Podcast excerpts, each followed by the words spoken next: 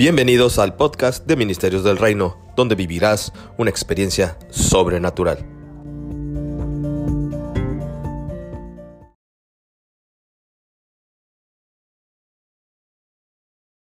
¿Qué tal? Les saludo con muchísimo cariño. Mi nombre es Bárbara Ferré. Esto es Ministerios del Reino. Somos una iglesia con una cobertura internacional del Ministerio Internacional El Rey Jesús, del apóstol Guillermo Maldonado y la profeta Ana Maldonado. La pastora de esta casa es Alicia Cermeño. Tenemos al pastor Josué Ramírez, al pastor David Álvarez. Somos una casa con el orden divino.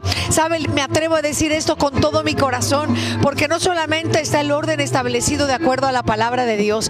También estamos nosotros caminando en lo que nuestro Señor Jesucristo nos enseñó a través de su experiencia diaria como fue su ministerio. Lo que el Señor Jesucristo hacía era predicar el Evangelio del reino, enseñar el Evangelio del reino, sanar a los enfermos y echar fuera demonios. Nosotros en esta casa estamos caminando en lo que el Señor Jesucristo caminó y en la doctrina que Él dejó, así como en la iglesia primitiva que podemos ver en el libro de los Hechos cuando el Espíritu Santo ya estaba en la tierra y estaba en ellos y sobre de ellos, así mismo en esta casa. Yo me atrevo a decir esto de verdad con todo mi corazón, porque si usted necesita un milagro en su vida, el único que puede hacer el milagro es el Dios de milagros. Si usted necesita venir a esta casa para tomar de esta provisión de lo sobrenatural, si bien obviamente usted debe de tener una relación íntima con el Espíritu Santo, pero también nos debemos de congregar Así que venga, visítenos, venga aquí a Cancún. Y si usted no puede, manténgase así conectado con nosotros a través de estas plataformas digitales, porque lo mismo que pasa en esta casa pasará en su casa, porque para el Espíritu Santo no hay distancia ni hay tiempo. Mire, estamos nosotros viviendo tiempos preciosos, así como dice la palabra, también son tiempos peligrosos, peligrosos para todo aquel que está caminando en tinieblas o aquel que está siendo llevado de una doctrina a otra, es un tiempo peligroso porque dice la Biblia que en estos tiempos habrá muchos que digan, yo soy el Cristo, esta doctrina que yo te digo, pero sabe, yo me atrevo a decirle con todo mi corazón que la única y verdadera vida, la única verdad y el único camino es Jesucristo de Nazaret. Si usted todavía no le conoce, ese es el tiempo donde usted ahí a donde está, usted nada más cierre sus ojos, pida perdón y dígale, Señor Jesús, yo creo que tú eres el Hijo de Dios, creo que el Padre te mandó a la tierra, creo que fuiste crucificado en el madero y el Padre te levantó de entre los muertos al tercer día y estás vivo. Si usted hace esto verdaderamente, usted ya es un hijo de Dios, ahora viene a caminar con Él. Mire, este es el tiempo donde no podemos estar viviendo conforme a la realidad del mundo. Escuchamos de rumores de guerras, de enfermedades, de pandemias, etcétera. Pero sabe, esa no es nuestra realidad. Nuestra única verdadera realidad es más alta y la realidad no puede ser menos que una persona, ni tampoco la verdad. Y esa verdad es Cristo Jesús. Ahorita le comentaba que usted tiene que arrepentirse en su corazón. Y sabe, este es el único lugar desde donde el avivamiento comienza. Yo sé que todos estamos esperando este avivamiento del último tiempo. Como dice la palabra que dice que el Espíritu de Dios derramará de su Espíritu sobre toda carne. Este derramamiento glorioso que todos esperamos ver. Pero si usted quiere este avivamiento, primero tiene que tener el inicia todo esto, que es a través del arrepentimiento. El avivamiento comienza en nuestro corazón. Ese es el mensaje que nuestra pastora Alicia Cermeño hoy le compartirá. Pero el avivamiento comienza aquí. Y sabe, yo se lo digo por experiencia propia. A veces podemos estar de la mano de Dios caminando por muchos años, pero puede ser que estemos lejos de su corazón. Puede ser que a lo mejor en el servicio, en la iglesia o en los afanes o en las preocupaciones que vivimos, puede ser que estemos apartados de Él, de esa intimidad y de esa comunión con Él. Y sabe, la manera de volver o la manera de avivar nuestro interior es a través del arrepentimiento. Ahí a donde usted está, póngase a cuentas, alíñese con Dios, tome responsabilidad de sus actos, porque le podemos echar la culpa a todos y a todo. Pero es tiempo de que entendamos que lo que vivimos hoy es un producto de nuestras decisiones pasadas. Además del arrepentimiento, la obediencia y la humildad nos llevan a tener ese despertar en nuestro interior para que el avivamiento comience. Yo le bendigo en el nombre de Jesús y declaro que este día, este día precioso donde comienza un mes, este primero de marzo del 2020 es el día donde usted dobla sus rodillas, se arrepiente de todo corazón, se postra en su corazón delante de Dios, le reconoce como Padre, le reconoce a Jesús como Salvador y al Espíritu Santo como guía de su vida. Comienza el avivamiento de su vida, comienza este despertar en su interior para que vaya caminando de la mano de Dios y reciba el que el Espíritu Santo tiene preparado para la iglesia y para todo aquel que cree en él. Que Dios le bendiga, quédese con nosotros, recuerde que tenemos una transmisión en vivo, se va a poner buenísimo, abra su corazón y reciba lo que Dios tiene para usted. En el nombre de Jesús, le mando un beso con mucho amor.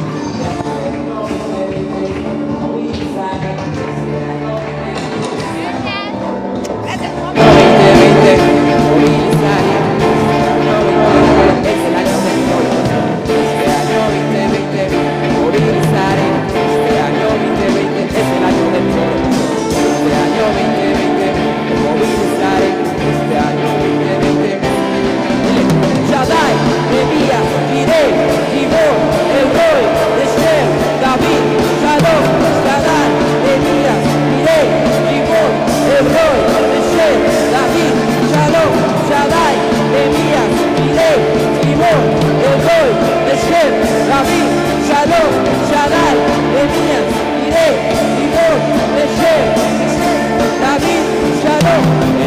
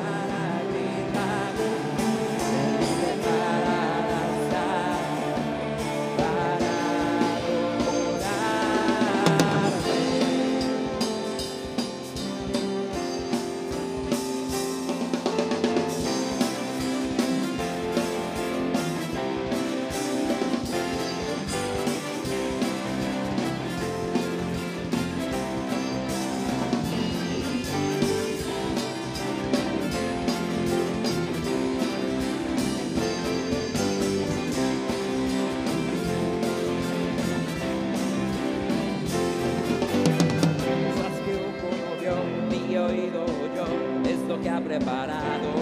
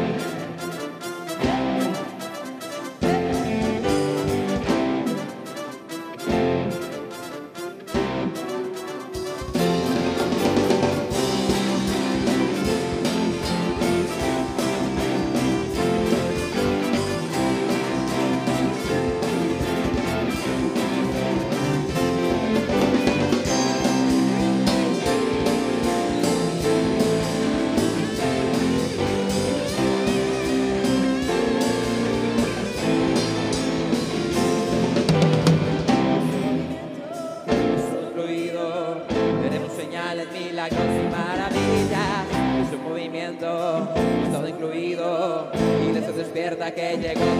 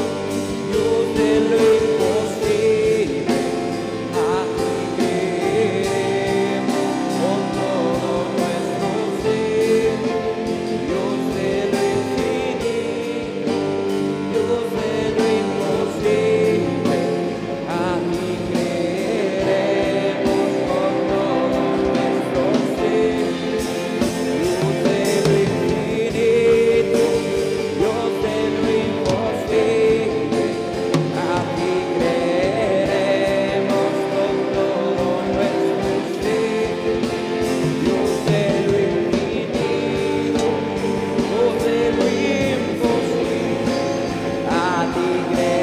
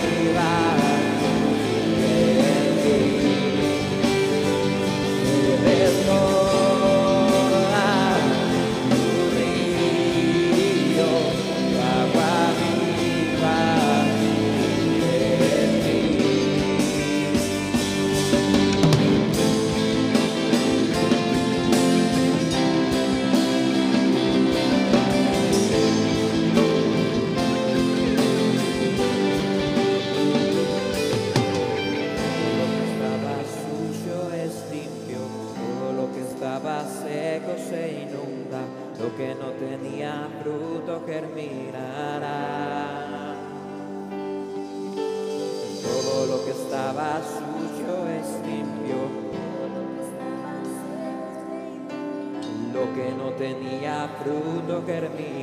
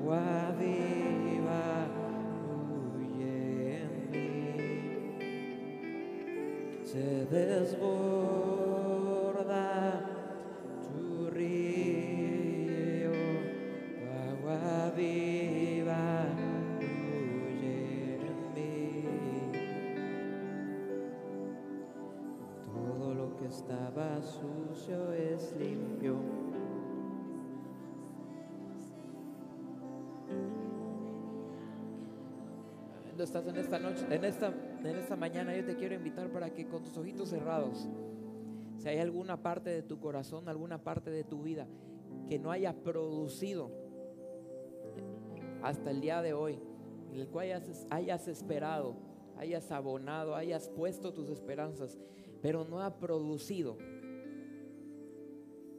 La Biblia dice, vengan a mí los que están cargados y cansados, yo los haré descansar. Tal vez hasta este momento has llevado una carga, una carga de un sueño, una carga de una situación, la cual el día de hoy el Señor te pide, entrega sobre de mí tu carga. Y yo quiero hacerte este llamado ahí donde estás, para que tú desde donde te encuentres aquí en, el, en este lugar, salgas de tu lugar y el día de hoy entregues las cargas delante de Dios. Sea algo que sientes cargado en tu corazón, este es el momento. Este es el momento en el cual Dios te habla para que tú entregues algo. Ese sueño que has perseguido toda tu vida, ese, eso que has buscado durante mucho tiempo. Si el día de hoy quieres decirle, Señor, ya no puedo sostener este sueño, ya no puedo sostener esta, esta deuda, ya no puedo sostener esto, esta situación que está en mi vida, este, este problema. Te invito para que tú salgas de ahí de tu lugar y tú vengas aquí al frente y le digas, Señor, hoy entrego mis cargas. Lo que yo quería hacer, no lo he podido hacer en mis fuerzas. Lo que he intentado realizar, no lo he podido hacer en mis fuerzas. He intentado, y tal vez en este momento yo te quiero hablar a ti que estás ahí atrás. Tal vez tú has intentado salir adelante y no, no has podido con, las con tus fuerzas o con tus estudios o tal vez hasta ahorita en este momento esperas algo, esperas algo sobrenatural que suceda, pero no ha sucedido. El día de hoy ven, acércate y entrega la carga al Señor. Sabes, este es el momento en el cual el Señor dice, vengan a mí aquellos que están cargados, yo te voy a hacer descansar. El sueño que tú tienes, tal vez es un sueño pesado para llevar por ti solo. Es un sueño muy pesado que no te deja dormir. Es un sueño que te impide salir adelante. El- en este día el Señor te habla y te dice, esa carga no te pertenece. Deja que yo venga a llevar tu carga. Pero antes, yo no te la puedo arrebatar. La tienes que dejar tú. Es el momento en el cual tu carga la entregas. La entregas delante de Dios. Y ahí donde, estás, estás aquí al frente, cierra tus ojitos, levanta tu mano. Si hay algo en tu corazón que tú necesitas dejar, háblalo y díselo al Señor. Ahí en este momento dile, Señor, hoy entrego, hoy entrego mi profesión. He buscado trabajo mucho tiempo y no he, no he logrado tener un trabajo.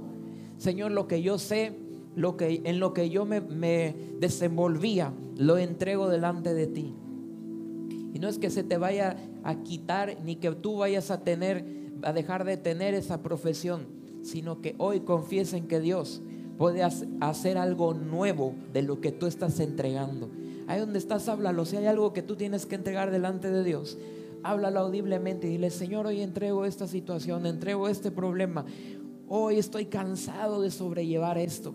Te pido que tú lleves mis cargas. Te pido que tú lleves, que tú lleves mis, mis, mis, dolores. Te pido que tú lleves, si hay mentores y me pueden ayudar aquí y, y ministros aquí al frente. Ahí, Padre, en el nombre de Jesús, en este momento, si me pueden ayudar, en este día te pedimos que tú te muevas en medio de los corazones. Y yo quiero decirte en este momento, hay cargas en tu vida que necesitas dejar. Hay cargas en tu vida que el día de hoy son demasiado pesadas, demasiado dolorosas, demasiado grandes, que no pueden ser llevadas si no es con Dios.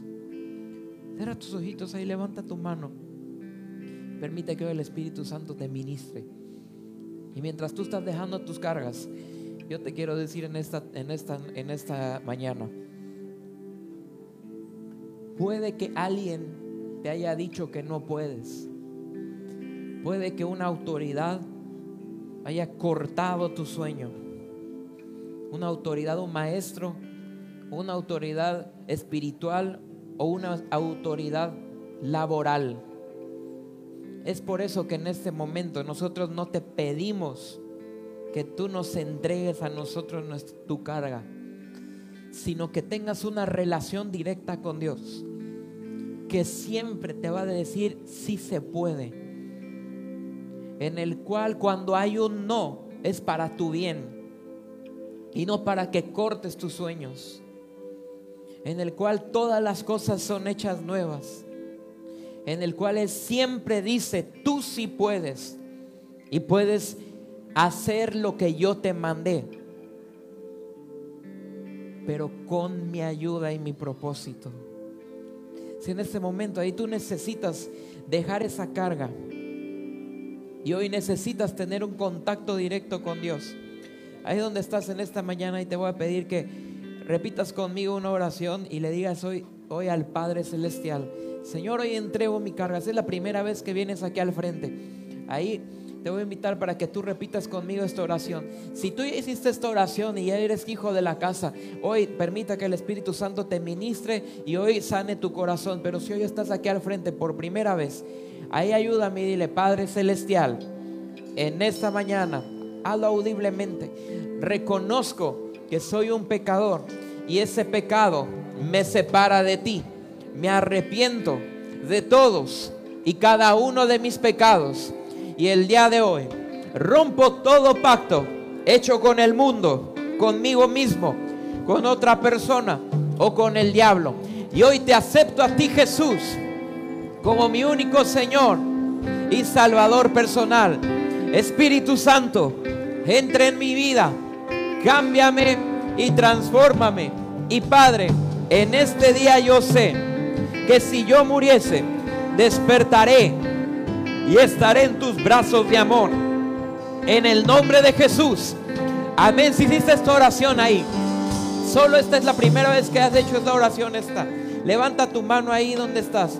Una mano en el, en- eh, arriba para que podamos hoy escuchar y podamos orar por ti. Si hoy necesitas una oración, una oración de ministración, ay Padre, en el nombre de Jesús, en este momento, Espíritu Santo, te pedimos que tú te muevas y tú traigas vida a lo que estaba muerto, traigas limpieza a lo que estaba sucio. Señor, hoy renueves el pacto y hoy podamos tener fruto, podamos tener fruto en abundancia. podamos dar fruto del Espíritu. Y en este momento te pedimos que tú llenes nuestro corazón, llenes cada persona. Hoy declaramos y ponemos en cada uno de los que están aquí sanidad, afirmación, identidad de hijos. En el nombre de Jesús en este momento declaramos que sobre de ti fluyen ríos de agua viva, que de tu interior correrán ríos de agua viva, que de tu interior correrán y serán las fuentes de agua. Serás como el que está plantado como a contra corrientes de agua, que da su fruto a su tiempo, su hoja no cae. En el nombre de Jesús en este momento declaramos el poder del Espíritu Santo en ti, el poder que levantó a Jesús de entre los muertos, el poder que estuvo sobre los, sobre los que se reunieron en Pentecostés, el poder que estuvo en medio de los apóstoles. Y en el nombre de Jesús en este momento declaramos que estas señales te siguen, estas señales te siguen a ti, a ti que hoy has sido impartido, que desde el día de hoy sobre los enfermos impondrás manos y sanarás, sanarán, hollarán serpientes y escorpiones. En el nombre de Jesús declaramos que comerás cosa mortífera, no te hará daño. Declaramos, te declaramos protegido de toda saeta que vuele de día, de toda pestilencia que en medio del día destruya. En el nombre de Jesús declaramos que el ángel de Jehová acampa alrededor de cada persona de aquí enfrente. Y declaramos que hoy, Señor, tú eres el viviente que los ve y que no se dormirá el que los guarda. En el nombre de Jesús declaramos en este momento que hablarán nuevas lenguas, que cada vida que el día de hoy estás tocando, Señor, no será igual jamás, sino que cambiará para ser transformado, para ser a tu propósito, para ser a tu propósito. En el nombre de Jesús en este día declaramos tus cargas disipadas. Declaramos tus cargas disipadas. Declaramos tus cargas disipadas. Declaramos tus cargas disipadas. En el nombre de Jesús, ahora mismo, declaramos ahora que toda carga, falsa carga que el enemigo, que el mundo y que el diablo o que tú mismo te hayas puesto sobre de ti mismo, en este momento se deshace, se libera, se va. Y en el nombre de Jesús en este momento declaramos nuestras cargas sobre de ti. Jesús. Y hoy sobre de ti. Declaramos que de ahora en adelante llevas un yugo y una carga ligera, como la prometió Jesús. Declaramos que tu yugo y tu carga será ligera en el camino. Porque el gigante que va delante de ti, como el poderoso gigante que va delante de ti, esa carga ya no te agobia. Esa carga ya no te define, sino que hoy llevas una carga ligera. Tu propósito y tu sueño va acompañado del magnífico, todopoderoso, eterno Dios sobrenatural que hoy lleva tu carga junto contigo. Y hoy declaramos en el nombre de Jesús que todo sueño que tú entregaste el día de hoy, que toda situación que tú entregaste, Dios la transforma. Y declaro en tu vida en el nombre de Jesús que todo lo que te añada Dios con respecto a esto no añadirá tristeza. Todo lo que Dios prospere en tu vida con respecto a lo que tú entregaste no, no añadirá tristeza Dios en este momento. Hoy te damos las gracias, Señor. Y declaramos que hoy cada persona en este día, Señor, es llena de tu espíritu. Ahí donde estás, te invito para que sigas adorando al Señor. Donde te encuentres ahí, habla, habla en lenguas. Si en este momento tú fuiste lleno del Espíritu Santo, hay una manifestación y una evidencia de hablar en otras lenguas. Cierra tus ojos y hoy levanta tus manos y Todo es limpio, que estaba seco se inunda. Que no tenía fruto germinará. Todo lo que estaba sucio es limpio, todo lo que estaba seco se inunda, que no tenía fruto germinará. Desborda tu río, tu agua viva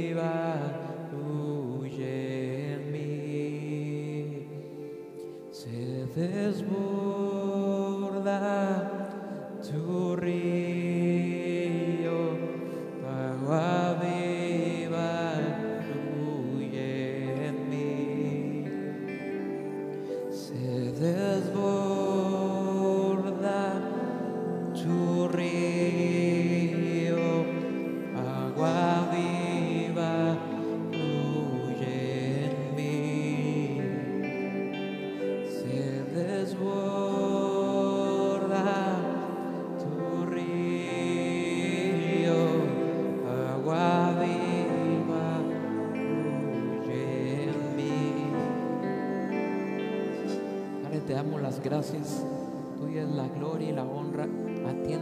todo honor. Todo cántico, toda exaltación, Señor, la mereces. Y en este momento, Señor, entregamos nuestras cargas. Llevamos, Señor, contigo el propósito que tú nos has puesto. Y hoy ya, nos, ya no nos pesa. Te damos las gracias, Espíritu Santo. El día de hoy te pedimos que permanezcas en medio de este lugar.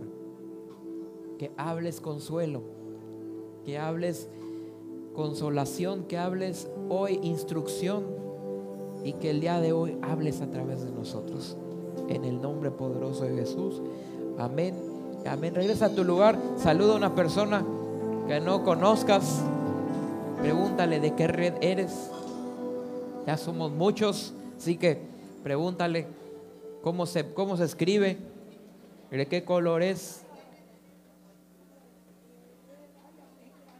Te invitamos el próximo sábado a las 9 de la mañana. Hay un desayuno de bienvenida. Si tú viniste aquí enfrente por primera vez, te invitamos el próximo sábado, 9 de la mañana, para un desayuno especial para ti. Dios te bendice.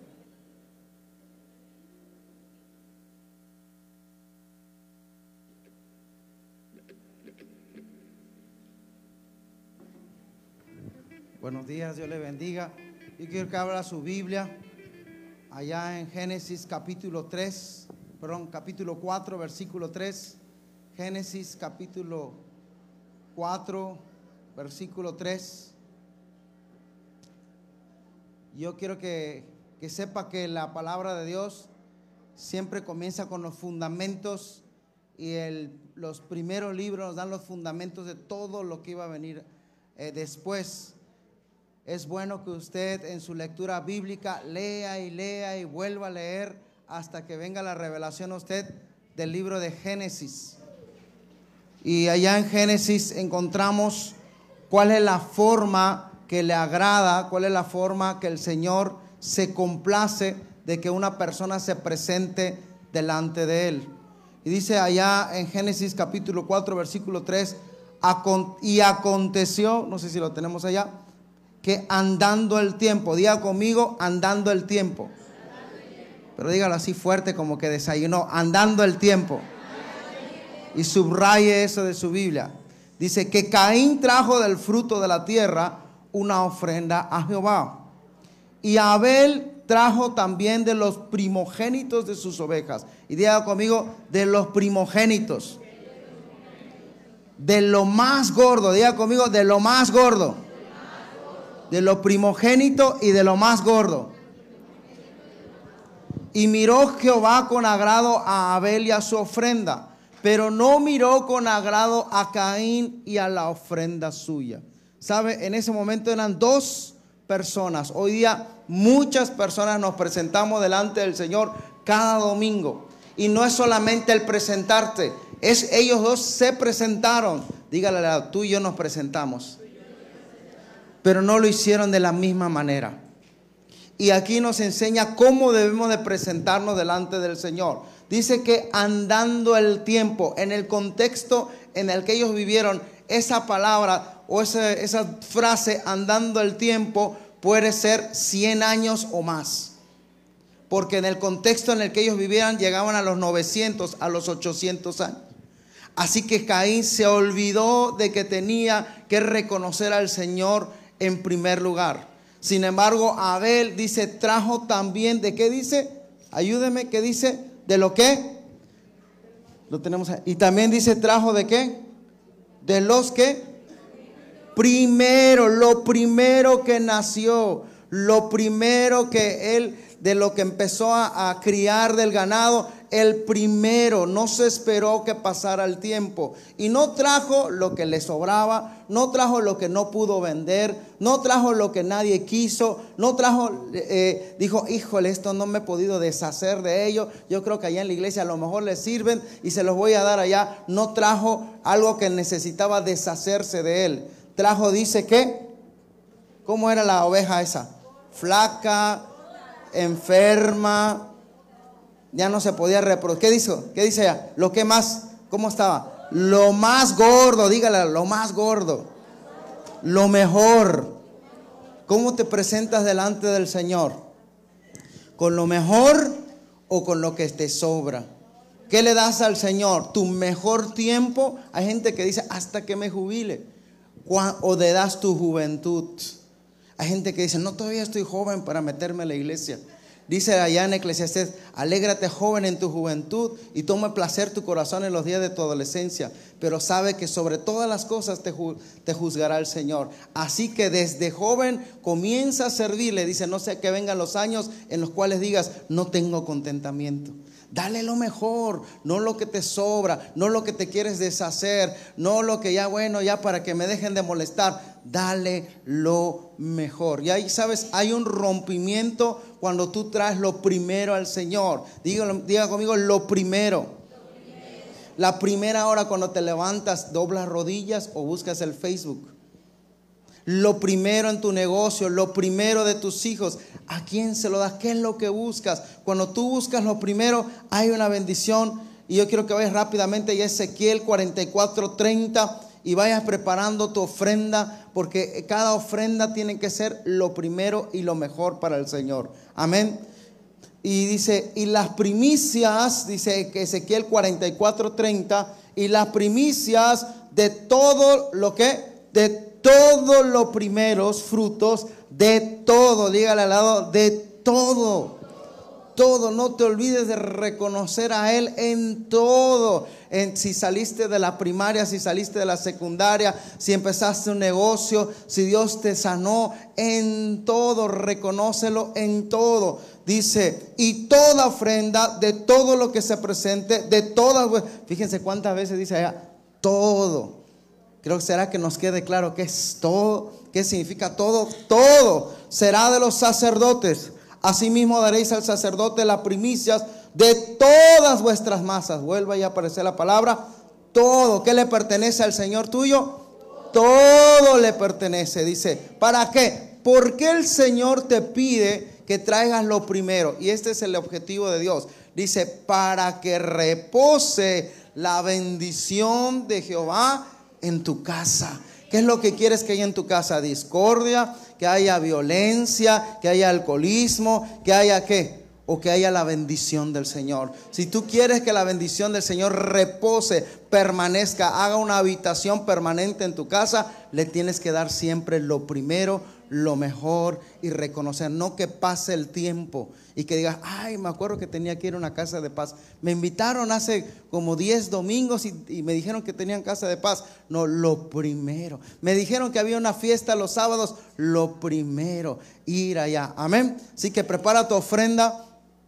Prepara tu diezmo, si necesitas un sobre, levanta la mano para que uno de los servidores te haga llegar y di, yo me voy a presentar con lo primero, me voy a presentar con lo mejor y lo voy a reconocer en todos. Dice ya en Proverbios capítulo 3, reconoce a Jehová en todos tus caminos y Él enderezará tus veredas. Amén. Póngase de pie. Vamos a bendecir los diezmos, las ofrendas. Los diezmos y las ofrendas no son un punto más en la agenda de lo que tenemos que hacer el domingo. Los diezmos y las ofrendas es una manera más de acercar y buscar su presencia, que de eso nos va a hablar la pastora el día de hoy, que necesitamos más que nada la presencia de Dios en nuestra vida. Padre, te damos gracias porque nos permites ofrendar, nos permites presentarnos delante de ti, no con las manos vacías, sino con la ofrenda, con el diezmo, con la gratitud que cada uno trae de acuerdo a la bendición, Señor. Pero no queremos, Señor, queremos, Padre, no queremos presentarnos con lo que nos sobra, no queremos eh, presentarnos con lo que no nos pudimos deshacer, queremos presentarnos con lo mejor. Queremos darle nuestra mejor actitud, queremos darte nuestros mejores dones, queremos darte nuestro mejor tiempo, queremos venir con lo mejor, Señor, con la, con la mejor familia, Señor, siendo los mejores esposos, esposas, hijos, Señor, queremos darte lo mejor. Hijos bien educados, Señor. Esposas amadas, protegidas, eh, prosperadas, bendecidas. Esposos, Señor, que son bendecidos también. Queremos darte familias buenas, Señor. En unidad, matrimonios, Señor, que se amen. Queremos darte lo mejor, lo más gordo, Señor. Lo que tiene, Señor, fruto, Padre, no aquello que está vacío. Queremos darte un buen fruto porque a ti te agrada, de acuerdo a Juan 15, y esto agrada a mi Padre, que llevéis fruto y que vuestro fruto permanezca. Señor, enséñanos, Espíritu Santo, Padre, para que no seamos rechazados para que tu presencia no salga de nuestra casa, de nuestro negocio, de nuestra vida misma. Queremos que tu bendición repose, haga una habitación en nuestra casa, nos acompañe las 24 horas, los 7 días de la semana, los 365 días del año, año con año, hasta que tú nos llames a tu presencia. Queremos tu bendición, queremos tu presencia, queremos tu espíritu, porque Señor, tú diste lo mejor. No diste lo que te sobraba, diste a tu Hijo unigénito y lo diste, Señor, en propiciación por nuestro pecado, para que muriera en la cruz del Calvario, Señor. No cualquier muerte, en obediencia, aquel que fue sin pecado, tú no lo diste, Señor. Y si tú no diste lo mejor, ¿cómo te vamos a dar algo menos que eso, Señor? ¿Cómo te vamos a dar una vida mediocre, Señor? ¿Cómo te vamos a dar algo corrompido? ¿Cómo te vamos a dar algo enfermo, Señor? Queremos darte lo mejor porque tú nos diste lo mejor, nos diste vida, nos diste salvación, nos diste liberación. Queremos traerte lo mejor. Queremos ser una alabanza caminando. Queremos ser una ofrenda fragante. Queremos ser, Señor, nosotros mismos el diezmo y la ofrenda y el sacrificio vivo, como dice Romanos capítulo 12, Señor. Queremos presentarnos como sacrificio vivo, santo, agradable, que es el culto racional. Somos nosotros. Recibe el sacrificio de manos que alaban tu nombre, de labios que exaltan tu nombre y de un corazón convertido, Señor, y arrepentido y quebrantado, el cual, Señor, tú no rechazas. A ti sea la honra, a ti sea la gloria, Señor. Y Padre, levanta una casa, levanta una iglesia donde se te entregue lo mejor. En el nombre poderoso de Cristo Jesús. Amén, amén, amén. Y pásala al Folidi. Yo doy de lo primero y doy lo mejor.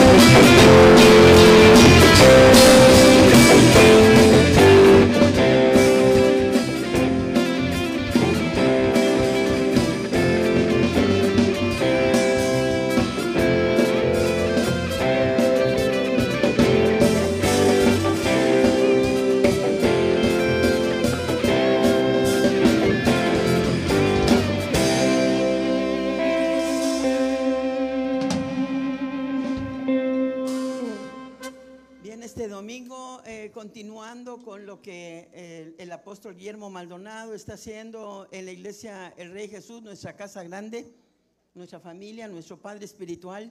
eh, nosotros vamos a continuar con lo que es el avivamiento. ¿Qué es el avivamiento? ¿De dónde viene el avivamiento? ¿Cuál es el propósito del avivamiento? Eh, así que eh, yo estuve hace dos domingos comentando con ustedes y de dónde viene el- el avivamiento. ¿De dónde viene? ¿De dónde? ¿De dónde? Del corazón, ¿verdad? De- del corazón, de dentro de nosotros mismos.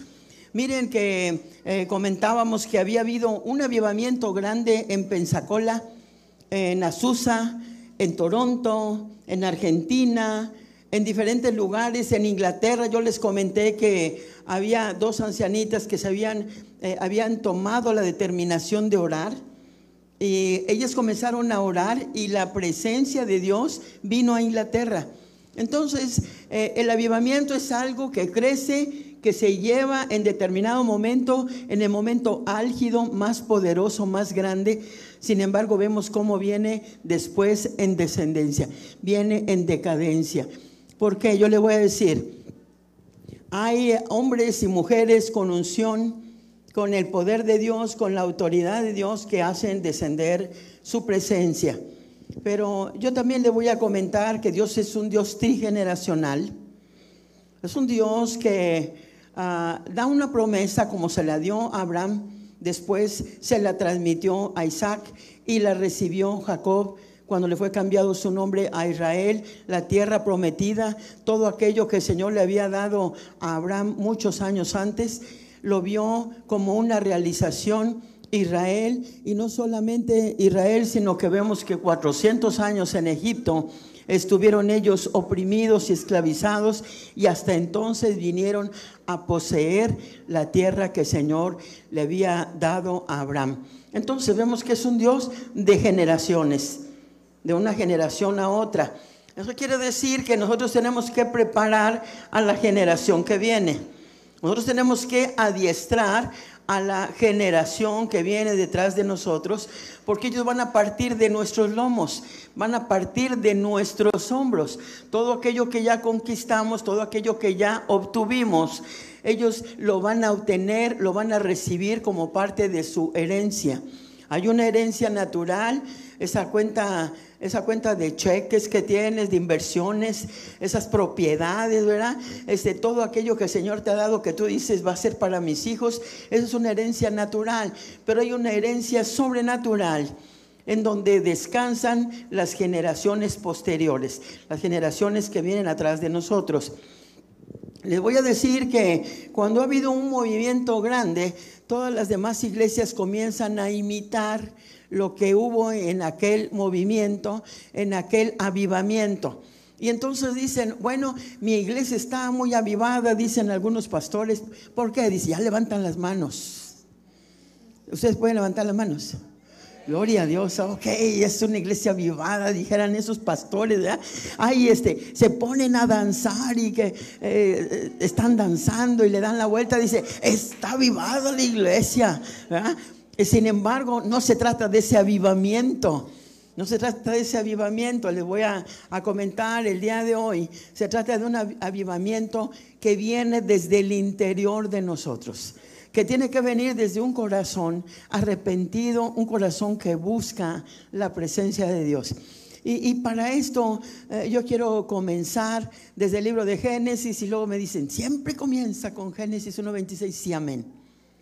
Porque hay un propósito en el, en el ser humano, en la raza humana. ¿verdad? El Señor nos dejó para tomar dominio para conquistar, ¿verdad? Nos dejó para qué? Para que, dice, nos dio la bendición para multiplicarnos. Dice que para que nosotros nos multiplicáramos y tomáramos dominio de todas las cosas que Él había hecho. Entonces nos hizo cómo? ¿Cómo nos hizo? A su imagen, conforme a su semejanza. Nos hizo, ven un momentito, ministro. El Señor nos hizo a su imagen, conforme a su semejanza. Eso quiere decir que tú te ves en un espejo, ¿sí? ¿Y qué es lo que ves reflejado en ese espejo? Tu imagen. Es semejante a ti. O sea que si tú haces algo así, entonces tu imagen en el espejo hace exactamente lo mismo, ¿sí? Si tú le haces así, La imagen en el espejo sigue siendo lo mismo. ¿Sí? Bueno, yo te voy a decir que, este, yo te voy a decir que el Señor, nuestro Dios, Él es un brillo, Él es una luz, Él es incandescente, dice la palabra de Dios que Él habita, Él habita en luz inaccesible. Él habita en luz inaccesible. Ah, Vamos a, a ponerlo, perdón Señor, pero vamos a ponerlo como el sol. El sol le da luz a la luna, la luna no tiene brillo, la luna no tiene luz, sin embargo es el reflejo del sol que le da a la luna lo que nosotros vemos. ¿Sí? Ok, entonces, ¿qué, es lo que pasa? El Señor, vamos a, a volverlo a poner como el sol, Él es el que da calor, Él es el que da luz.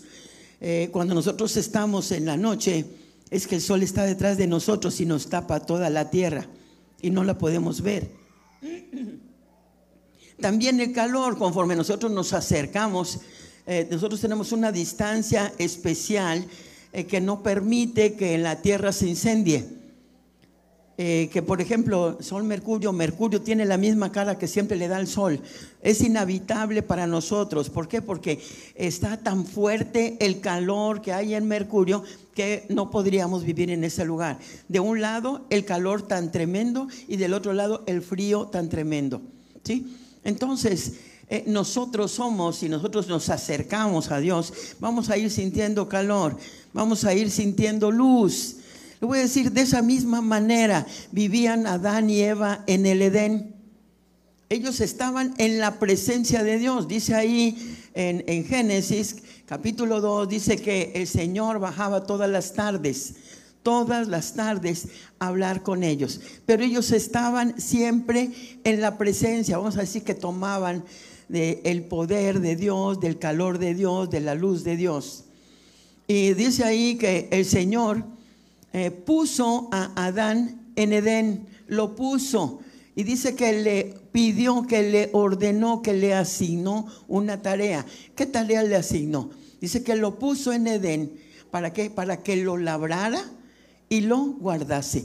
Labrar quiere decir abrir surcos en la tierra y poner semillas en ella o poner plantas, o sea, para sembrar o para plantar es completamente diferente. Entonces dice que esa fue la tarea que le dejó y para eso lo bendijo y le dijo que iba a multiplicarse todo lo que él sembrara o plantara en aquel lugar. Pero no solamente ese mandamiento le dejó, eh, no solamente le dejó esa tarea, le dijo que lo guardase. ¿Qué es guardar? Guardar es cuidar.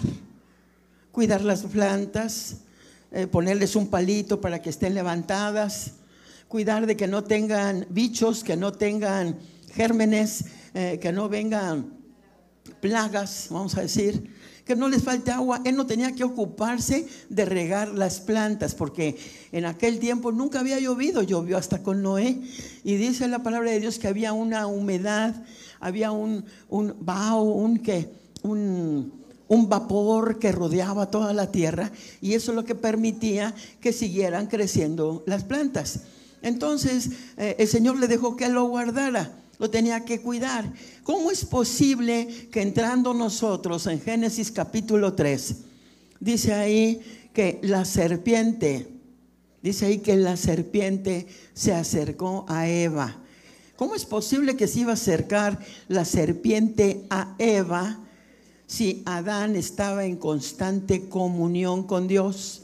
Si Adán siempre estaba en su presencia. En su presencia, yo les voy a decir, no quiere decir que él estuviera meditando, que él estuviera siempre viéndolo. Quiere decir que él estaba plantando, pero en la presencia de Dios, pensando en él y haciendo todas las cosas para él. Eso quiere decir estar en la presencia, estar santo, santo. Santo quiere decir apartado, cortado y dedicado para Dios. Él hacía todas las labores, por eso el Señor no nos dice que nos pasamos todo el tiempo aquí adentro de la iglesia. Dice que Él va a estar con nosotros en nuestro trabajo, en la, en la escuela, en la casa, en todo lugar donde nosotros nos desenvolvamos. Nosotros vamos a estar en su presencia. Entonces les digo, ¿Cómo es posible que pudiera entrar Satanás? Eso quiere decir que ya Adán ya se había apartado de Dios. Adán ya se había apartado de Dios. Por eso ni siquiera se dio cuenta cuando entró aquella serpiente, en cuando entró Satanás a ese lugar que se le había asignado que lo cuidara. Por eso el Señor cuando fue a reclamarle, no le reclamó a Eva, le fue y le reclamó a Adán, dice, ¿qué pasó? ¿Dónde estabas cuando Satanás vino a fastidiar a tu mujer? ¿Dónde estabas? ¿Qué hiciste? ¿Quién te dijo? Le dice a quién? Adán, porque a él fue el que se le asignó que tenía que tener cuidado. Entonces, eso quiere decir que él ya se había apartado de la presencia de Dios. No solamente eso, le voy a decir que, que, mientras uno se aparta de esta fuente de vida, vamos a decir, si yo vengo y yo me conecto aquí a la fuente de energía, yo voy a obtener, vamos a decir, tú conectas tu celular en la noche y marcas 100 en la mañana. Ya tú dices tú, lo desconecto y me lo llevo. Y tú te lo llevas y si duras todo el día usándolo, va a llegar el momento que ya se te acabó la pila, que se te acabó la energía. Y si tú no tienes acceso a la energía, no lo vas a poder usar.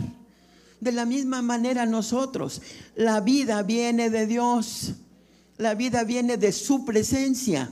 Si yo me aparto de su presencia, entonces dice ahí la palabra de Dios, dice, mira, si tú comes de este árbol del bien y del mal, dice, morirás. Muerte significa separación. Y entonces dice ahí, muriendo morirás, porque del original eh, hebreo así dice, muriendo, apartándote de Dios. Mientras más te apartas, ¿qué pasa? Vas muriendo, vas muriendo. Entonces yo le voy a comentar que Adán vivía del residuo que le quedaba de la carga que había tenido al estar en la presencia de Dios. Tanto así duró aquella carga de 100 como de, de, tu celular, que él alcanzó a vivir de ese residuo 930 años. 930 años, ¿sí? Pero bueno, volvemos otra vez al Edén. Y dice ahí que vino el Señor y que, y que, le, dijo, y que le dijo a Adán, vamos a verlo. Sí, siéntese un momentito, ministro. Gracias. Ahorita le llamo de nuevo. Dice ahí, vamos a Génesis 3, del 8 al 10. Y les digo que, ¿qué fue lo que pasó? Fíjense, dice, oyeron la voz de Jehová que se paseaba y se escondieron. ¿De, qué se escondieron? Oyeron la voz de Jehová Dios que se paseaba en el huerto como lo hacía todos los días, como lo hacía constantemente, al aire del día. El hombre y su mujer se escondieron de la presencia de Dios. Se escondieron de la presencia entre los árboles del huerto. ¿Qué fue lo que hizo? Lo primero que hizo fue apartarse de la presencia de Dios, apartarse de su vista, esconderse de Él. ¿Por qué? ¿Por qué? Porque había, había caído en la trampa del diablo. Yo quiero hacer mención de que llegó, le, digo que allí en, en, el, en Edén, perdón, había dos árboles, bueno, muchos de todos frutos, había mangos, había ciruelos, de todo, de todo. Pero había dos árboles especiales, el árbol del bien y del mal y el árbol de la vida, que lo tenemos nosotros como un símbolo. ¿sí? El árbol de la vida, nosotros sabemos ahí en Apocalipsis que se está refiriendo a Jesucristo. ¿De dónde viene la vida eterna? De Él, del Señor Jesucristo. Pero también estaba el árbol del bien y del mal. Son símbolos. Le digo que llegó Satanás y va y, habla con Eva. Habla con Eva y le dice, oye, ¿sabes qué? Mira, si tú comes, si tú me atiendes, si tú me haces caso, vas a ser como Dios. Y dijimos que estamos hechos como a imagen y semejanza de Dios. No le estaba diciendo que sería semejante a Dios, porque ya lo era. Le estaba diciendo en la misma tentación en la que cayó Satanás, serás Dios, porque eso es lo que él quería, No quería ser como Dios, no quería parecerse a Él, quería ser Dios, quería recibir la alabanza, la adoración, quería recibir el, y tener el poder y tener la autoridad como Dios, o sea, ser Dios. Y entonces le dijo a Eva de esa manera, yo te voy a decir, no se trata de una fruta que ella haya comido, no se trata de, un, de una manzana, no se trata de un mango, no, se trata de haber escuchado la voz de Satanás, que cayó en su corazón y lo corrompió. Entonces, esa corrupción que entró por dónde? Por el oír, por el ver, porque dice que lo vio. Y luego dice que era codiciable. Es como si yo te dijera ahorita, a ver, cierra los ojos un momento. Y yo te digo, eh, imagínate que tú eres el rey, estás sentado en un trono, con un ropaje majestuoso, bordado de hilos de oro. Brilla, es dorado, es hermoso, es majestuoso. Y tienes una capa roja, de color vino, tinto, hermosa y una corona que sobresale de todas, una corona que pesa 2 kilos 250 gramos como la de la reina de Inglaterra. Y tú eres único y eres especial y estás sentado en el trono. Ahora puedes abrir los ojos.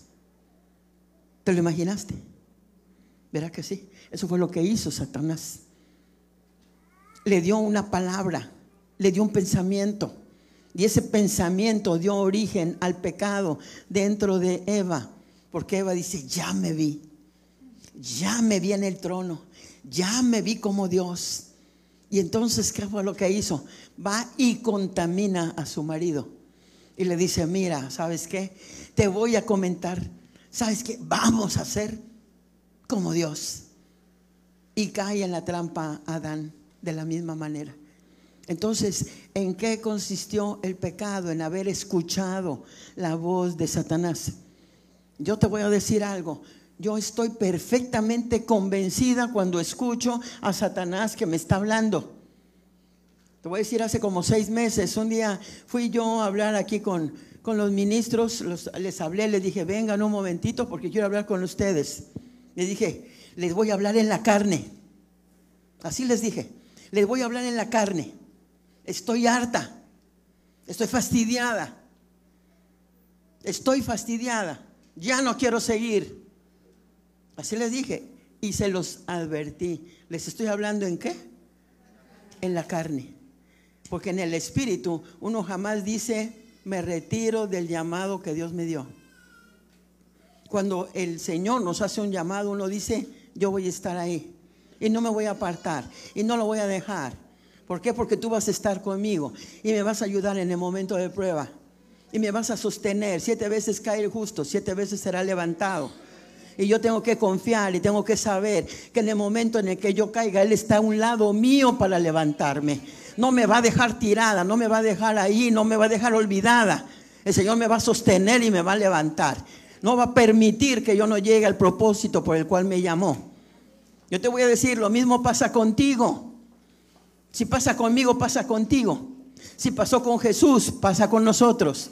Dice el Señor, si esto hacen con el árbol vivo, ¿qué no harán con el árbol seco? Cuando el Señor nos llama para que nosotros hagamos algo específico, nosotros no podemos decirle, no, no puedo. Porque el Señor dice, yo voy a estar contigo, yo te voy a ayudar, no te dejaré, no te desampararé, siempre estaré contigo y te sostendré con la diestra de mi justicia. En ese momento yo sabía que estaba perfectamente en la carne. Estaba yo muy enojada, muy molesta. Pero yo me quería dar la libertad de estar molesta y fastidiada. ¿Hasta dónde es que tú quieres permitir o permitirte estar molesto y fastidiado? Cuando tú estás molesto y fastidiado, el primero al que te estás oponiendo es a Dios. Porque Dios te dio un propósito específico para que tú cumplas. Entonces eso significa que estás levantado en rebelión. Cuando tú te levantas en rebelión, Satanás viene y hace contigo lo que quiere. Eso fue lo que pasó con Adán y Eva. Adán y Eva le hicieron caso a Satanás. Y entonces dice ahí el Señor, ¿qué fue lo que hizo? Venga, por favor. Voy a decir lo que hizo el Señor. Dice el Señor que viene y le dice, ¿qué pasó con ustedes?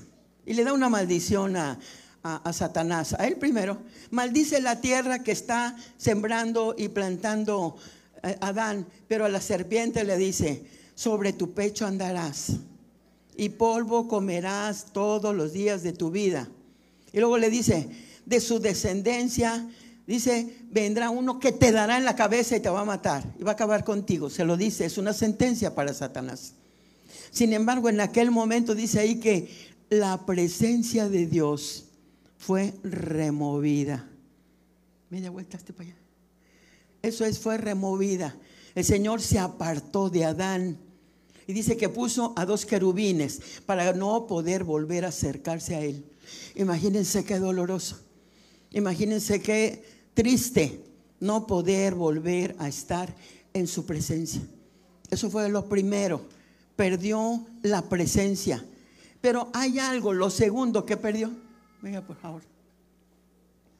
Dice ahí que la iniquidad, el pecado voluntario, el pecado voluntario, así como yo les dije, les estoy hablando en la carne. Les estoy hablando en la carne. Sabían lo que estaba diciendo y sabían lo que estaba haciendo. ¿Sí? El pecado voluntario se llama iniquidad. Dios no puede ver la iniquidad. ¿Saben lo que hace Dios? O remueve su presencia, o si no, voltea el rostro. Voltea el rostro. Y por más que uno ande buscando su rostro, Dios aparta su rostro de nosotros. ¿Qué quiere decir que aparte su rostro? Que si yo me caigo, no va a ver que me caí. Que si me duele, no va a ver que me dolió.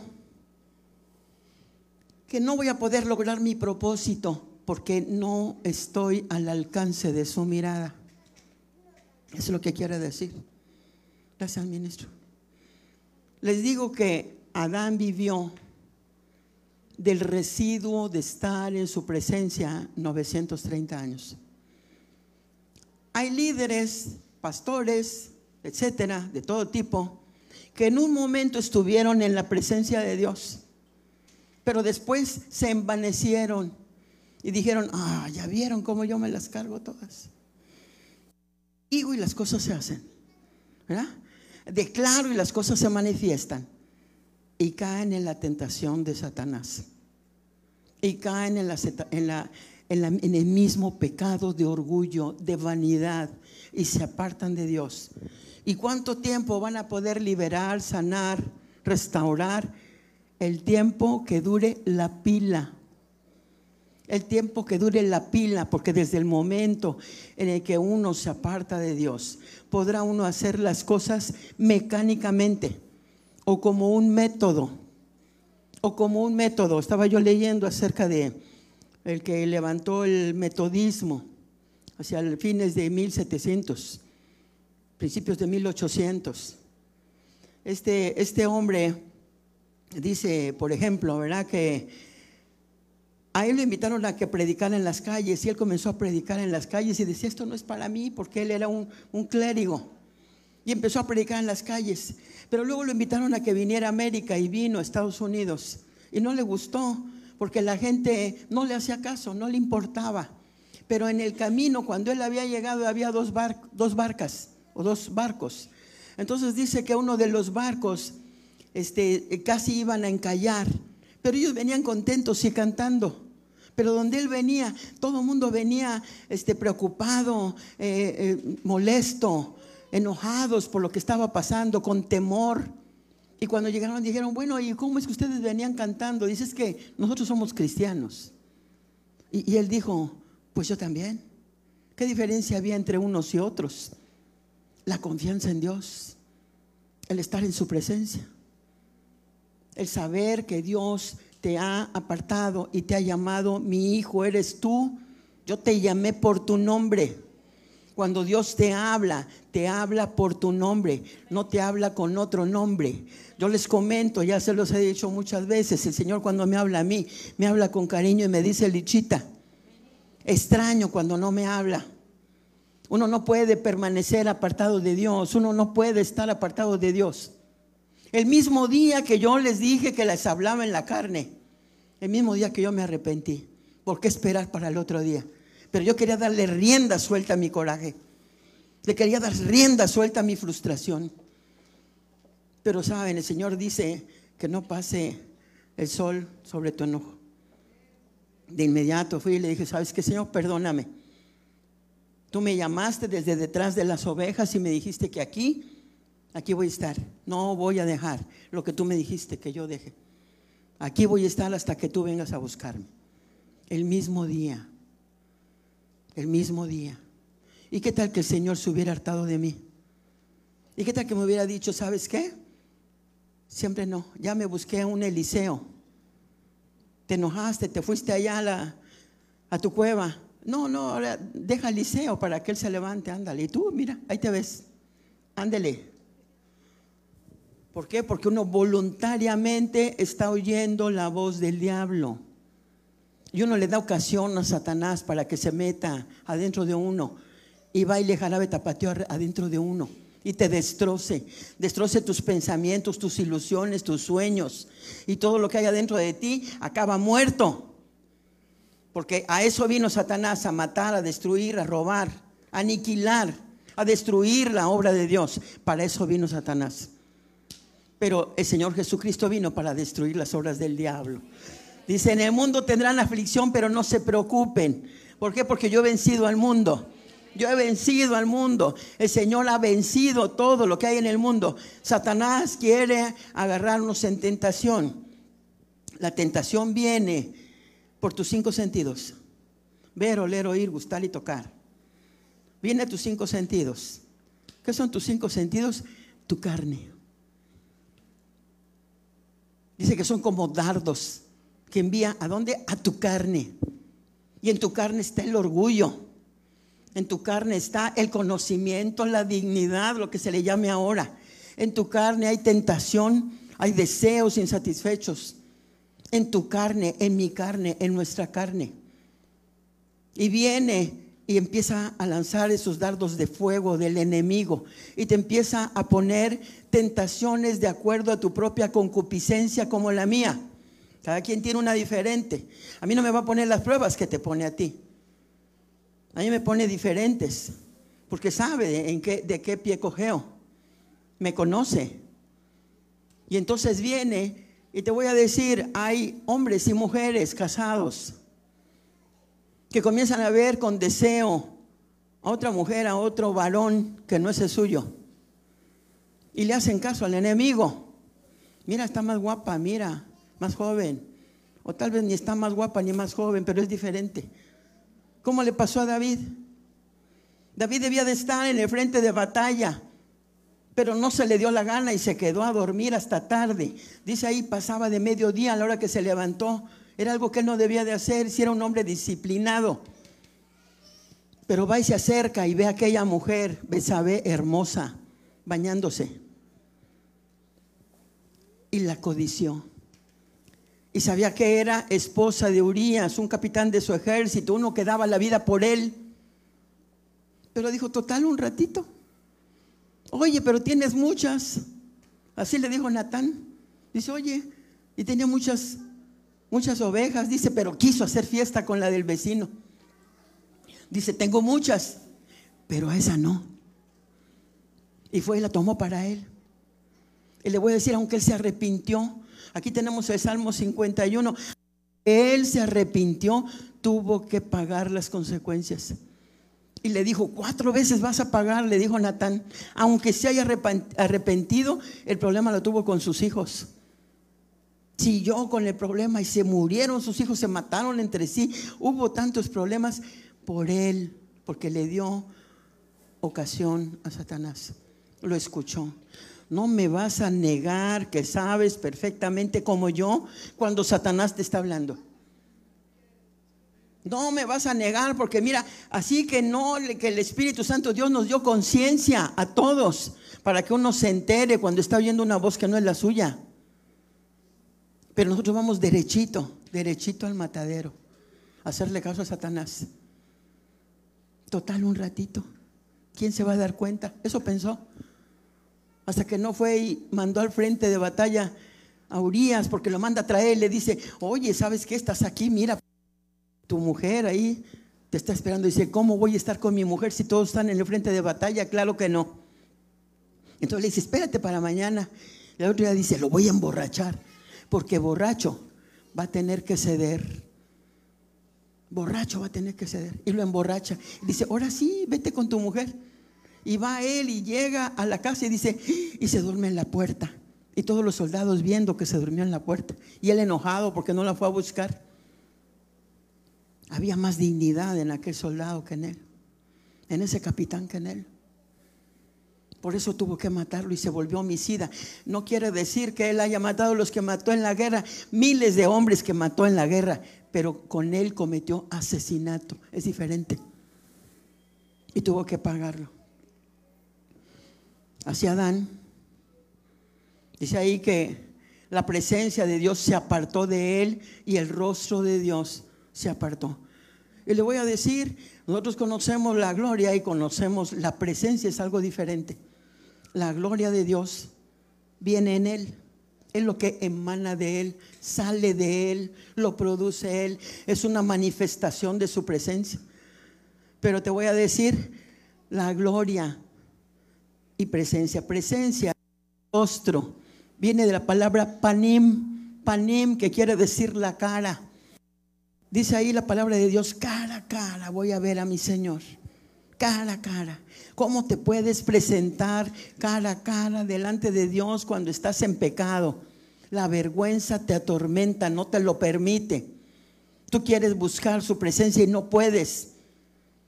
¿Por qué? Porque te tienes que ver en ese espejo cuando tú estás en su presencia. Eres semejante a Él. Todo lo que Él hace, tú lo haces. Dice el Señor Jesucristo, yo no hago más que lo que le veo a mi Padre hacer. ¿Dónde estaba Jesús? Jesús permanentemente estaba en la presencia de su Padre. Y veía a su Padre sanando, veía a su Padre liberando, veía a su Padre vivificando. Y eso es lo que hacía Jesús. Te voy a decir, hay una gloria pasada, una gloria presente y una gloria futura. Así es, hay una gloria pasada. Dice ahí en el libro de Oseas, dice en Oseas que el Señor, dice, nos probó, pero no nos curará. Al primer día y al segundo día nos vivificará. Vivificará quiere decir avivamiento. Vivificará todo lo que estaba muerto. Resucitará todo aquello que estaba muerto, que está muerto dentro de ti. ¿Tu pasión por Cristo está muerta? ¿Tu deseo de buscarle está muerto? ¿Tus sueños están muertos?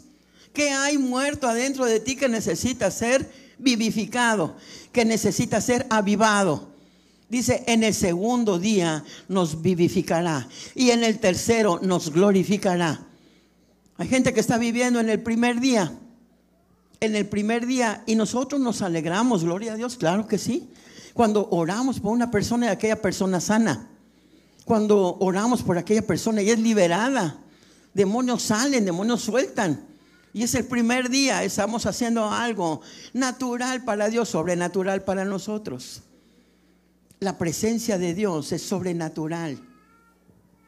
Pero dice que queremos llegar al tercer día. Nosotros no queremos vivir de lo que quedó del pasado. Hay ministros, hay personas que siguen sanando, orando por liberación, etcétera, porque todavía queda una reminiscencia, un resquicio, un rescoldo, un poquito de lo que tuvieron cuando estuvieron en su presencia. Pero te voy a decir, cuando Dios habla conmigo, que sé que también habla contigo, me está diciendo lo que Dios está diciendo hoy.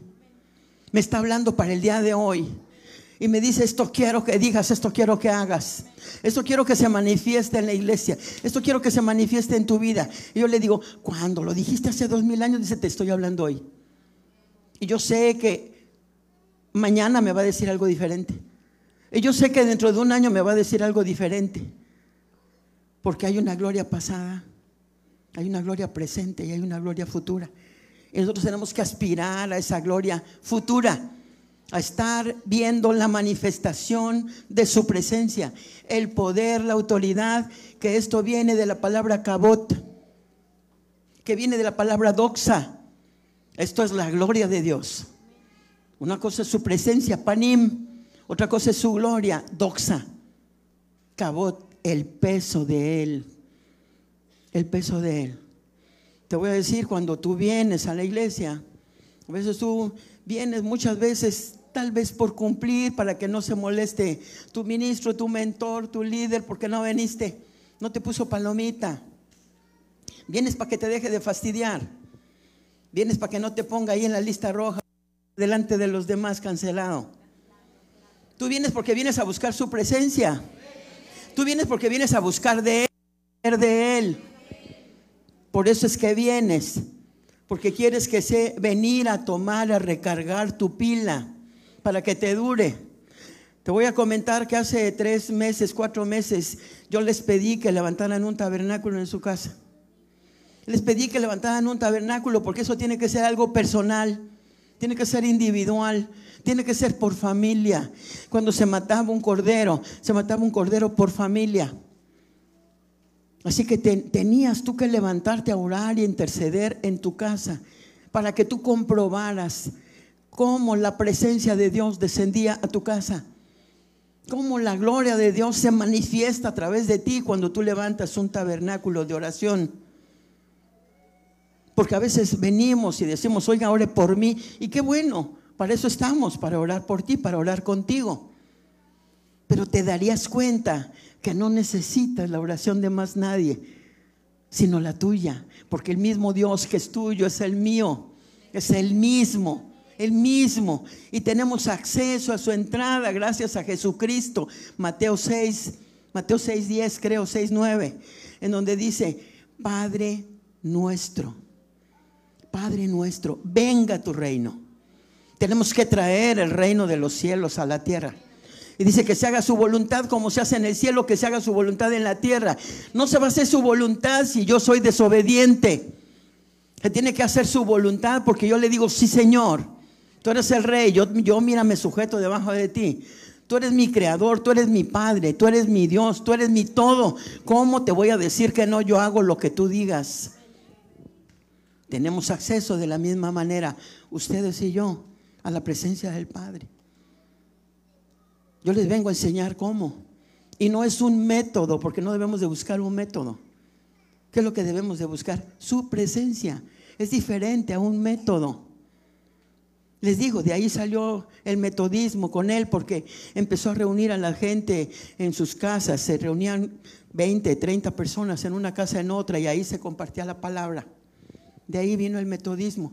Se quedaron con los métodos, pero sin Dios. ¿Qué te digo? Que sin Dios. Si tú vas a la palabra de Dios ahí en, en Apocalipsis 3.20, en Apocalipsis 3.20 dice, le está hablando a la iglesia. Y le dice, mira que yo estoy a la puerta y llamo. ¿Cómo que le llama a la puerta? ¿Qué no está dentro?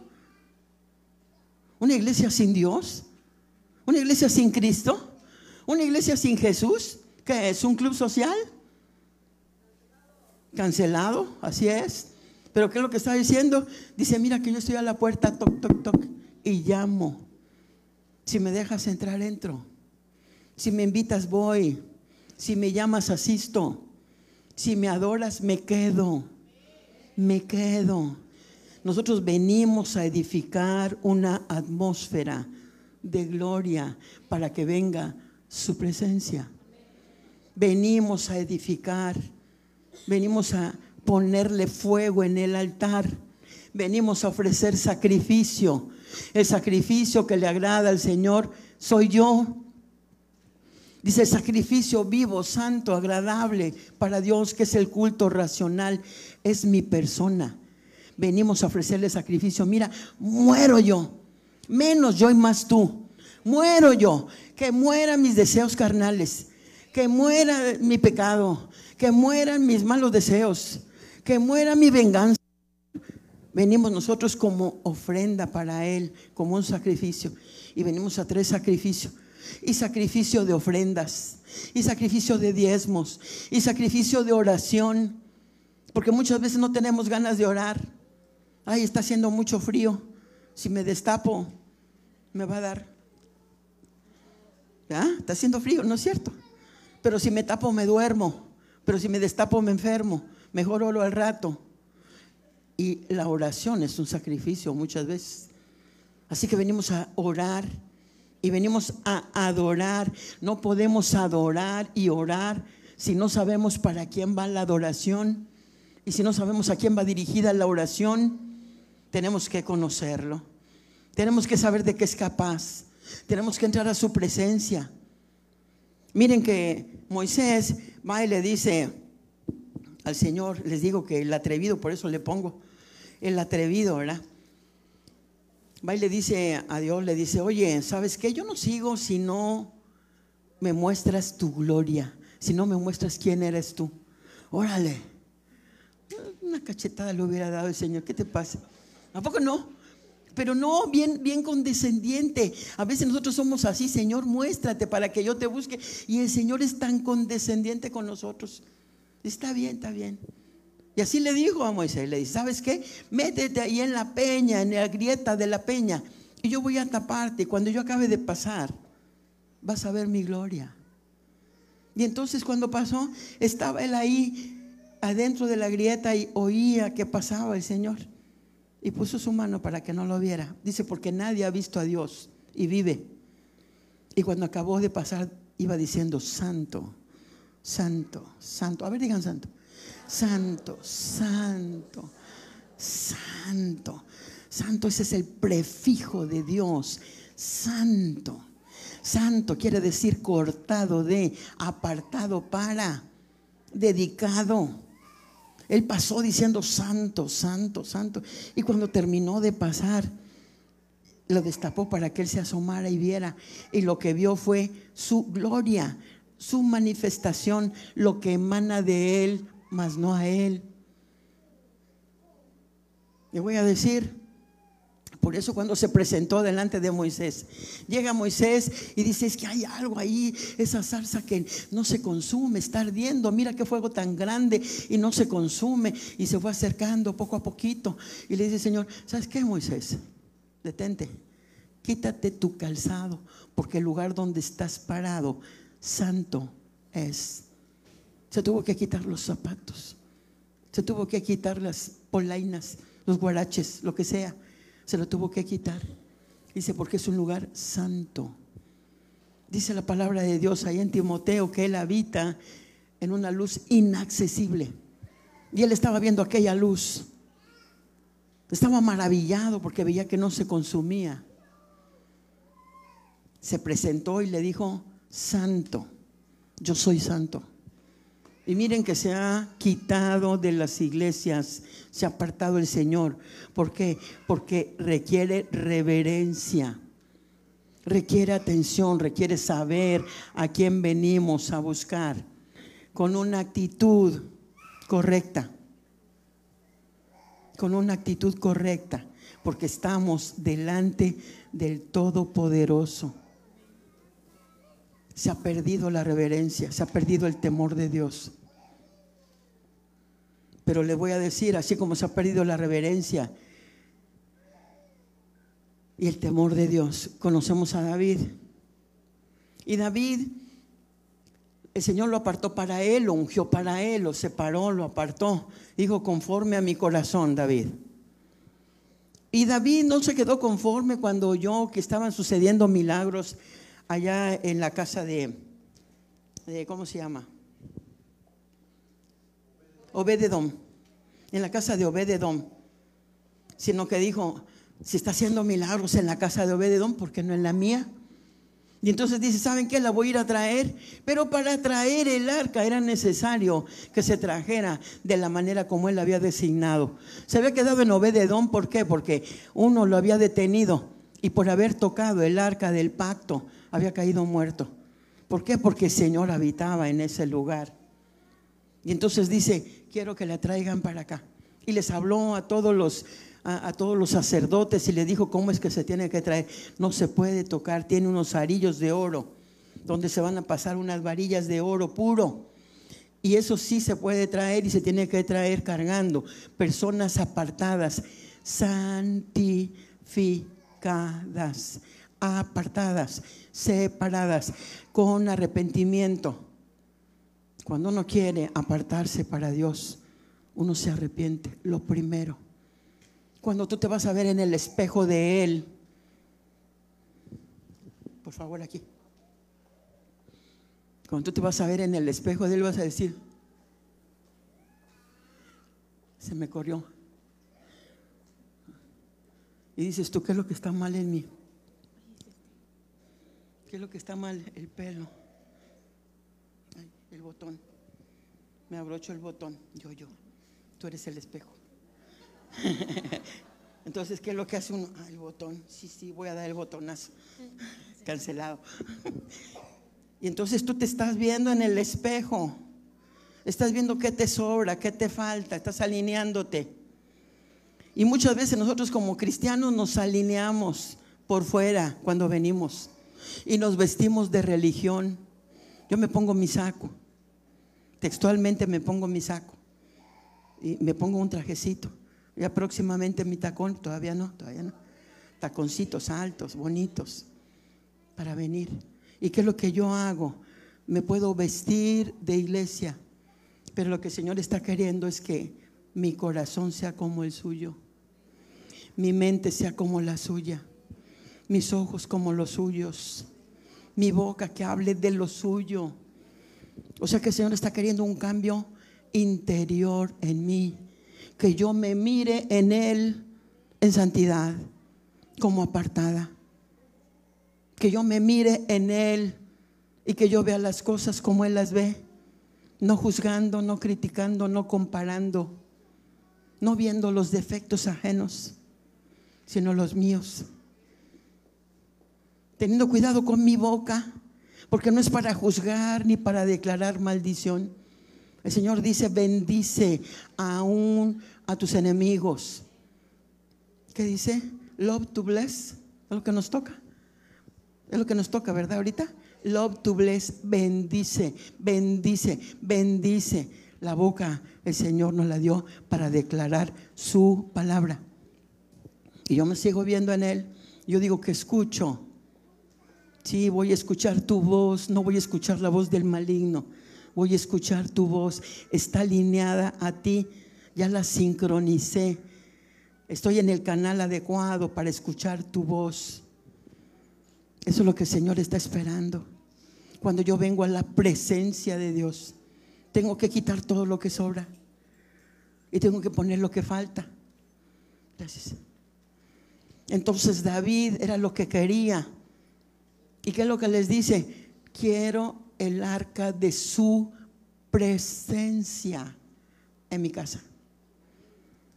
El arca de su presencia en mi casa. Él no quería la gloria, él quería su presencia. ¿Verdad que es diferente? ¿Quieres la presencia de Dios? Decir ahí en el libro de Apocalipsis dice que ahí donde Dios está dice que está sentado en su trono. Y dice que había cuatro ancianos, y estos ancianos, cuatro seres vivientes. Y dice que esos seres vivientes con seis alas, con dos, están una, con dos vuelan, con dos se cubren, con dos se tapan, pero que tienen ojos alrededor y adentro de ellos. ¿Y cuál es la misión de estos seres vivientes? Dice que es proclamar el nombre de Dios día y noche. ¿Y sabes cómo lo proclaman? Comienzan a decir, santo, santo, santo, santo, santo, santo. Cuando Adán se apartó de Dios, cuando la presencia le fue quitada, ¿qué fue lo que perdió? Perdió dos cosas. Perdió la presencia de Dios y perdió el valor de la presencia de Dios. Ya no lo valoró. Se le hizo común, se le hizo familiar. Como había habitado a su lado tanto tiempo, se le hizo común. Se te ha hecho común la presencia de Dios. ¿Se te ha hecho familiar la presencia de Dios? Mira que con toda reverencia nos tenemos que acercar a Él. Mira que con toda honra tenemos que acercarnos a Él. Nosotros tenemos que buscar su presencia revelada. Él mismo nos revela a nosotros cuando estamos con Él. Y mira, no es necesario que uno diga levanta las manos y que uno diga cierre los ojos. Cuando tú empiezas a sentir la presencia de Dios, inevitablemente caes debajo de su dignidad. Y el Señor comienza a ministrarte. Y te comienza a decir, mi hijo eres tú, yo te engendré hoy y te amo. Y quiero que tu vida cambie. No te has hartado de vivir de esa manera. No te has cansado de vivir a tu manera. Haces y haces lo mismo y esperas un resultado diferente. Haz algo diferente. Adán le fue quitada la presencia, removida la presencia. Pero el Señor le dejó la fe. El Señor le dejó la fe. Nunca la fe se va a comparar con la presencia. Nunca la fe se va a comparar con la gloria. La fe es lo que tú crees que puede suceder, lo que tú crees que Dios puede hacer. Y eso es lo que te alienta todos los días. Pero la presencia es una realidad. La presencia de Dios es lo que trae el avivamiento. ¿A qué, ¿Para qué nos sirve? Para estar permanentemente en su presencia. Para que no nos sea quitada, que no nos sea removida, que no voltee su rostro, que seamos agradables para Él, que la iniquidad no lo aparte de nosotros. ¿Para qué sirve el avivamiento? Para revivir todo lo que está muerto. Para traer a una nueva vida, a una vida con propósito. Para traer el reino de los cielos a la tierra, para que haya ese mover y ese fuego dentro de ti, ese fuego que consume todo lo que nos sirve, ese fuego que aviva y que sale por tu boca, ese fuego que quita todo temor, toda duda, toda incredulidad. Ese fuego que te motiva a levantarte y hablarle a todo aquel que no, que no lo conoce. Ese fuego el resultado del avivamiento, que tú dices, yo quiero más de Él, pero no lo quiero nada más para mí, lo quiero para compartir, lo quiero para llevar. Quiero que la vida de toda la gente cambie, quiero que México cambie, quiero que se acabe la, pobreza, que se acabe la enfermedad, que se acaben los pleitos, los divorcios. Para que se acabe todo eso necesitamos la presencia de Dios. Necesitamos buscarlo y ser llenos de Él. Cuando nosotros estamos en la presencia de Dios, no nos hace falta nada. A Adán y a Eva no les faltaba nada. Estaban completos. El shalom completo tenían estando en su presencia. Cuando vamos nosotros a su presencia, lo sobrenatural se hace natural. Vamos y tomamos de lo que necesitamos y lo traemos, lo esparcimos, lo llevamos, lo comunicamos lo compartimos a todo aquel que no lo tiene. Cuando estamos en su presencia, hay vida dentro de nosotros. Todo lo que estaba seco comienza a tener vida. Lo que era desértico comienza a ser un vergel. Todo lo que estaba sucio es limpiado con la sangre de Cristo. Por medio del arrepentimiento nos acercamos a Él. Arrepentimiento significa cambiar de mentalidad. En su presencia mi mentalidad cambia. En su presencia mis perspectivas cambian, son diferentes. En su presencia soy sanado, soy restaurado. Ninguna enfermedad puede prevalecer cuando estoy en su presencia porque es un lugar santo limpio. No necesito Lysol, no necesito cloro, no necesito nada. ¿Qué coronavirus ni qué nada? ¿Qué coronavirus ni qué nada? En el lugar santo Satanás quiere nuestra vida. Satanás está buscando nuestra muerte para que nos hagamos polvo y nos devore. Porque el Señor le dijo, sobre tu pecho andarás y polvo comerás todos los días de tu vida. Él está esperando que muramos y que seamos esos dos kilos de polvo para devorarnos. Pero cancelado está, cancelado está. Quiere afectar nuestra carne. Quiere usar nuestra carne. Donde hay carne, hay sangre. Y la sangre está viva. Y donde hay vida, vienen los animales a querer robar, a querer destruir y querer matar. Pero nosotros estamos muertos juntamente con Cristo, crucificados juntamente con Cristo. Hemos muerto a nuestro pecado, a nuestra debilidad, a la tentación. Hemos muerto a todo eso. Somos vivificados juntamente con Cristo, resucitados a una vida nueva.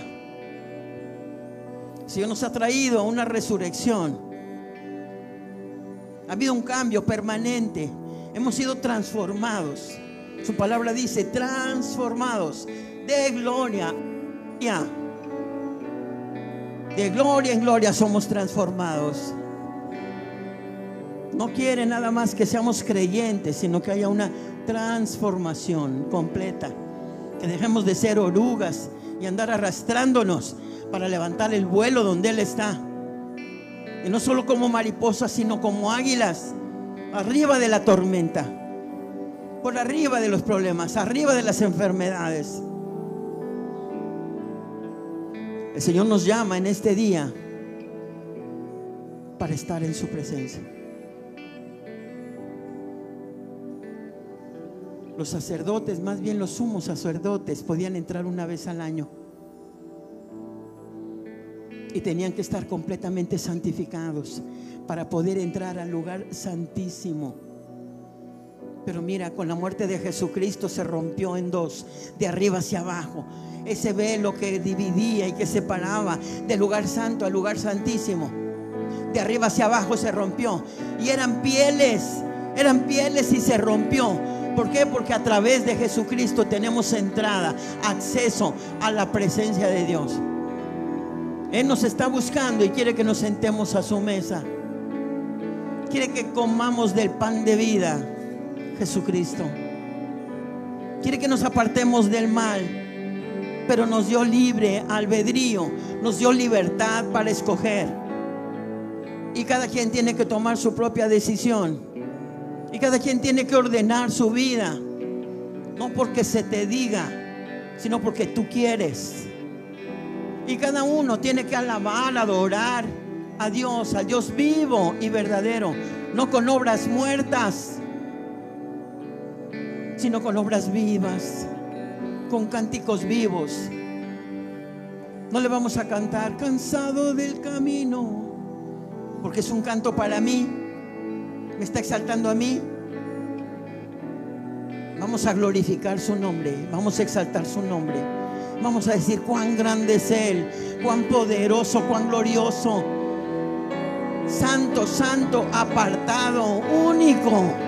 Nadie como Él, nada como Él. Santo es el Señor Dios Todopoderoso. Llenos están el cielo y la tierra de su gloria. Santo es el Señor nuestro Dios. Los ángeles le cantan santo. Y nosotros también. Y nosotros también. Y rabaquita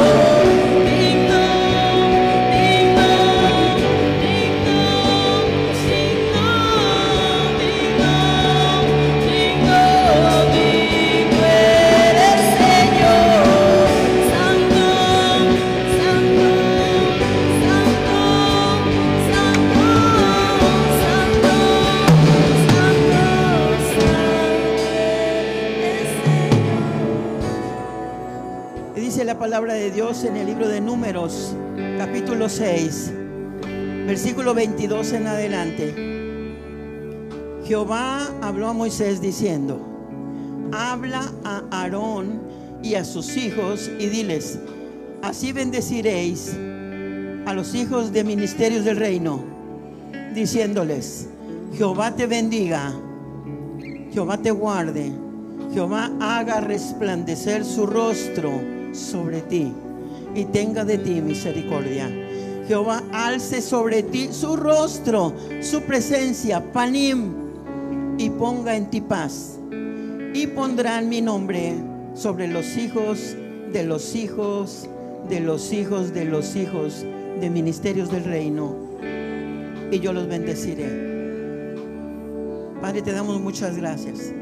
Nos arrepentimos, Señor, de no haber buscado tu presencia, de buscar solamente las bendiciones, de buscar el poder, la autoridad, de buscar solamente tu gloria, solamente la manifestación de tu presencia y de no haberte buscado a ti.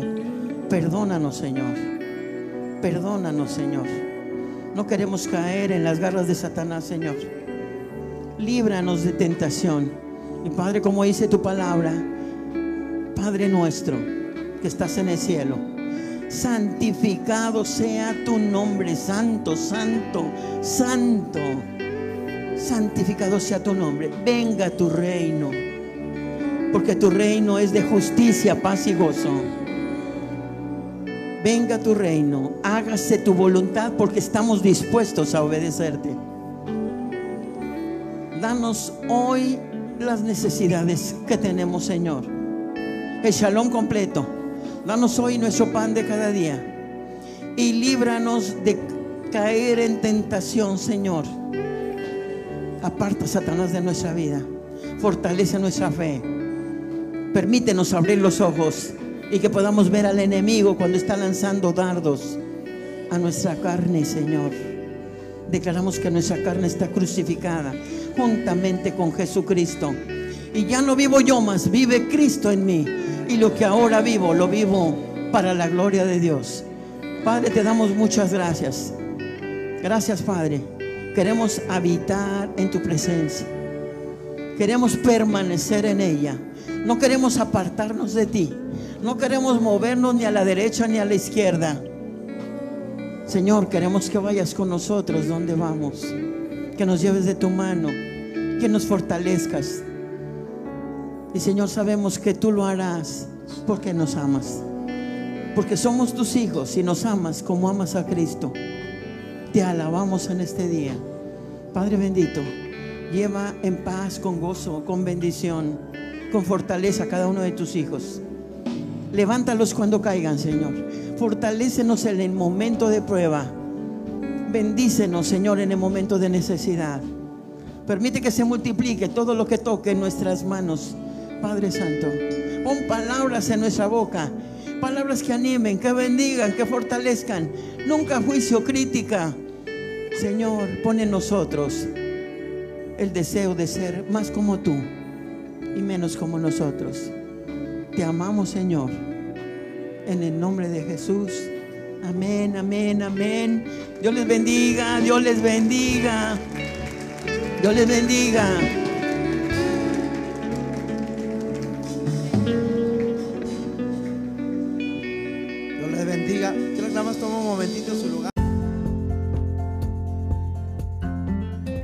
Bienvenidos al podcast de Ministerios del Reino, donde vivirás una experiencia sobrenatural.